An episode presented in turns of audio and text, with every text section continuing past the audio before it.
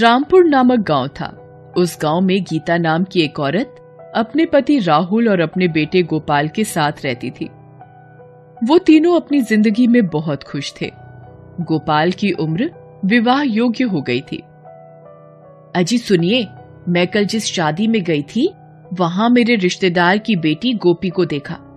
बड़ी सुंदर और सुशील लड़की है। बहुत सुंदर दिखती है और कामकाजी भी है।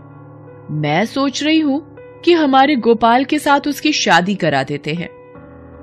ये कहकर गीता अपने बेटे की ओर देखती है। क्या तुम गोपी से शादी करोगे? यह सुनकर गोपाल ने भी अपने माँ के फैसले पर सहमति दिखाई। फिर गोपाल और गोपी की बहुत धूमधाम से शादी हो गई। विदाई के वक्त गोपी के पिता ने गीता से कहा, देखो गीता, जब से तुम्हारी भाभी गुजरी है तब से मैंने गोपी को बहुत प्यार से पाला है। इसे कुछ काम करना नहीं आता है। तुम इसे बड़ी सावधानी से और प्यार से सिखा देना। अगर वो कुछ गलती करे तो माफ़ कर देना। गोपी के पिता ने रोते हुए ये सारी बातें गीता से कही। भाई साहब आप ये सब क्यों बोल रहे हैं? गोपी मेरी बेटी की तरह है बहू नहीं है। आप बिल्कुल निश्चिंत रहिए। मैं बहुत खुश हूँ। इसके बाद गोपी ने अपने पिताजी का हाथ पकड़कर कहा, पिताजी, मैं जा रही हूँ। ध्यान रखिएगा अपना और सेहत का ख्याल रखिएगा। और जब भी चाहेंगे, आप मुझसे मिलने आ जाइएगा। अपना दायित्व आपने पूरा किया है। गोपी के पिता ने उसे चुप कराया और विदा कर दिया। जैसे ही बहू घर में दाखिल हुई, सभी परिवार के लोग बहुत खुश हुए। कुछ दिन ऐसे ही बीत गए। गोपी बहुत अच्छा खाना पकाने लगी।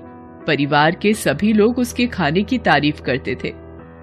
तुम खाना तो बहुत स्वादिष्ट बनाती हो, पर तुम बहुत कम खाना खाती हो। इतना कम खाना खाओगी तो तुम्हारे पिताजी तुम्हें देखकर क्या बोलेंगे? कुछ नहीं। एक दिन गोपी अपने मनपसंद पकवान चिकन करी बना रही थी। उस वक्त घर वाले कोई भी घर में नहीं थे। उसने अपने खाने को टेबल पर परोसा और सोचने लगी। हे भगवान, बस परिवार वालों के बारे में सोच के कि वो क्या सोचेंगे। आज तक मैं कम खाना खाती आई हूँ, पर आज तो घर में कोई नहीं है। मैं पूरा खाना खाऊँगी। उसने अपने आप से कहा और सारा पकवान खा गई।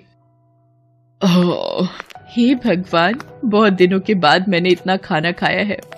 पर डकार और सांस फूलने की वजह से वो यहाँ वहाँ चलने लगी। इसी बीच परिवार के सभी लोग वहाँ आ गए। गोपी को इस हाल में देखकर उन्होंने पूछा अरे बहू, तुम्हें क्या हो गया है? कुछ नहीं हुआ सासू माँ जरा सा पेट में दर्द है, इसीलिए चल रही हूँ। कुछ दवाई खा लो, समझी? ये कहकर वो अंदर चली गई। धन्यवाद भगवान, वो सब अभी आए। अगर थोड़ी देर पहले आते तो मैं पकड़ी जाती। कुछ दिन के बाद गोपी का पति गोपाल कुछ फल लेकर आया। ये देखकर गोपी खुद से कहने लगी, अरे, मेरे मनपसंद फल लाए हैं। मैं सब खा जाऊँगी। मुझे फल बड़े पसंद है। वाह! गोपी को नींद आ रही थी। फिर भी वो आज जगी रही और वो किचन में जाकर सारे फल खाने लगी और सारे फल उसने खाकर खत्म कर दिए। उसने एक भी फल नहीं छोड़ा। अगले दिन उसकी सासू माँ ने गोपी से कहा, गोपी, कल गोपाल बहुत सारे फल लाया था। कहाँ है वो सब? फल देखा है क्या तुमने? मुझे नहीं मालूम सासू माँ। मैं भी ढूंढ रही हूँ। मुझे लगा आपने ही छुपा रखे हैं शायद। अरे मैं क्यों छुपाऊँगी? मुझे मालूम नहीं है कि फल कहाँ है। ये कहकर गोपी की सास वहाँ से चली जाती है। उसी दिन गीता ने सबके लिए बिरयानी बनाई और गोपी को बिरयानी की सुगंध आ रही थी। हम्म, अरे वाह सासू माँ तो बहुत स्वादिष्ट खाना पकाती है। बिरयानी से भी बहुत अच्छी खुशबू आ रही है। मैं इसे खाने के लिए बेचैन हो रही हूँ। अगर वो सब खाकर सब खत्म कर दे और मेरे लिए नहीं छोड़ा तो मैं क्या करूँ? जब वो ये सोच रही थी कि अचानक से सासू आ गई, गोपी, मैंने सबके लिए बिरयानी बनाई है। पास वाली गली में एक छोटी सी जन्मदिन की पार्टी है। वहाँ से मैं अभी आती हूँ। तुम अपने ससुर जी और गोपाल को खाना परोस देना। समझी? ठीक है सासू माँ, आप आराम से जाइए। मैं सब देख लूँगी। जैसे ही उसकी सासू माँ घर से चली जाती है, गोपी ने एक बड़ी सी थाली निकाली और उसमें जल्दी से बिरयानी परोस कर जल्दी जल्दी खाने लगी। जब गोपी खा रही थी, तब देखा कि थोड़ी सी बिरयानी बची हुई है। तब सोचा कि दूसरी बार फिर से खाऊँगी। जब सब सो जाएँगे, तब मैं इसे चुपके चुपके खाऊँगी। हाँ मुझे ऐसा ही करना होगा, नहीं तो मैं पकड़ी जाऊँगी और सब सोचेंगे कि मैं बहुत खाती हूँ। जब ऐसा सोच ही रही होती है, एक कुत्ता बाहर ज़ोर ज़ोर से भौंकने लगता है। कुत्ते को भौंकते हुए सुना तो थोड़ी सी बिरयानी थाली पर छोड़कर वह बाहर निकल गई। कुत्ते को उसने बची हुई बिरयानी दी, और जब कुत्ता बिरयानी खा रहा था, तब गोपी ने पानी का घड़ा लिया और दरवाज़ा बंद करके वहाँ से चली गई। अंदर कुत्ते ने सारी बिरयानी खा ली। कुत्ते को बाहर निकलने का कोई रास्ता नहीं मिला। तो घर के अंदर ही उसने सारा सामान, बर्तन इधर उधर कर दिए और कुछ बर्तन तो टूट भी गए। दूसरी तरफ़ गोपी घर के बाहर एक तरफ़ छिपकर खड़ी थी और अपनी सास के आने का इंतज़ार कर रही थी। जैसे ही उसने देखा कि उसकी सासू माँ आ रही है, वो घर के पास गई। जैसे कि उसको कुछ पता ही नहीं था और दरवाज़ा खोला तो कुत्ता जल्दी से घर से बाहर निकला।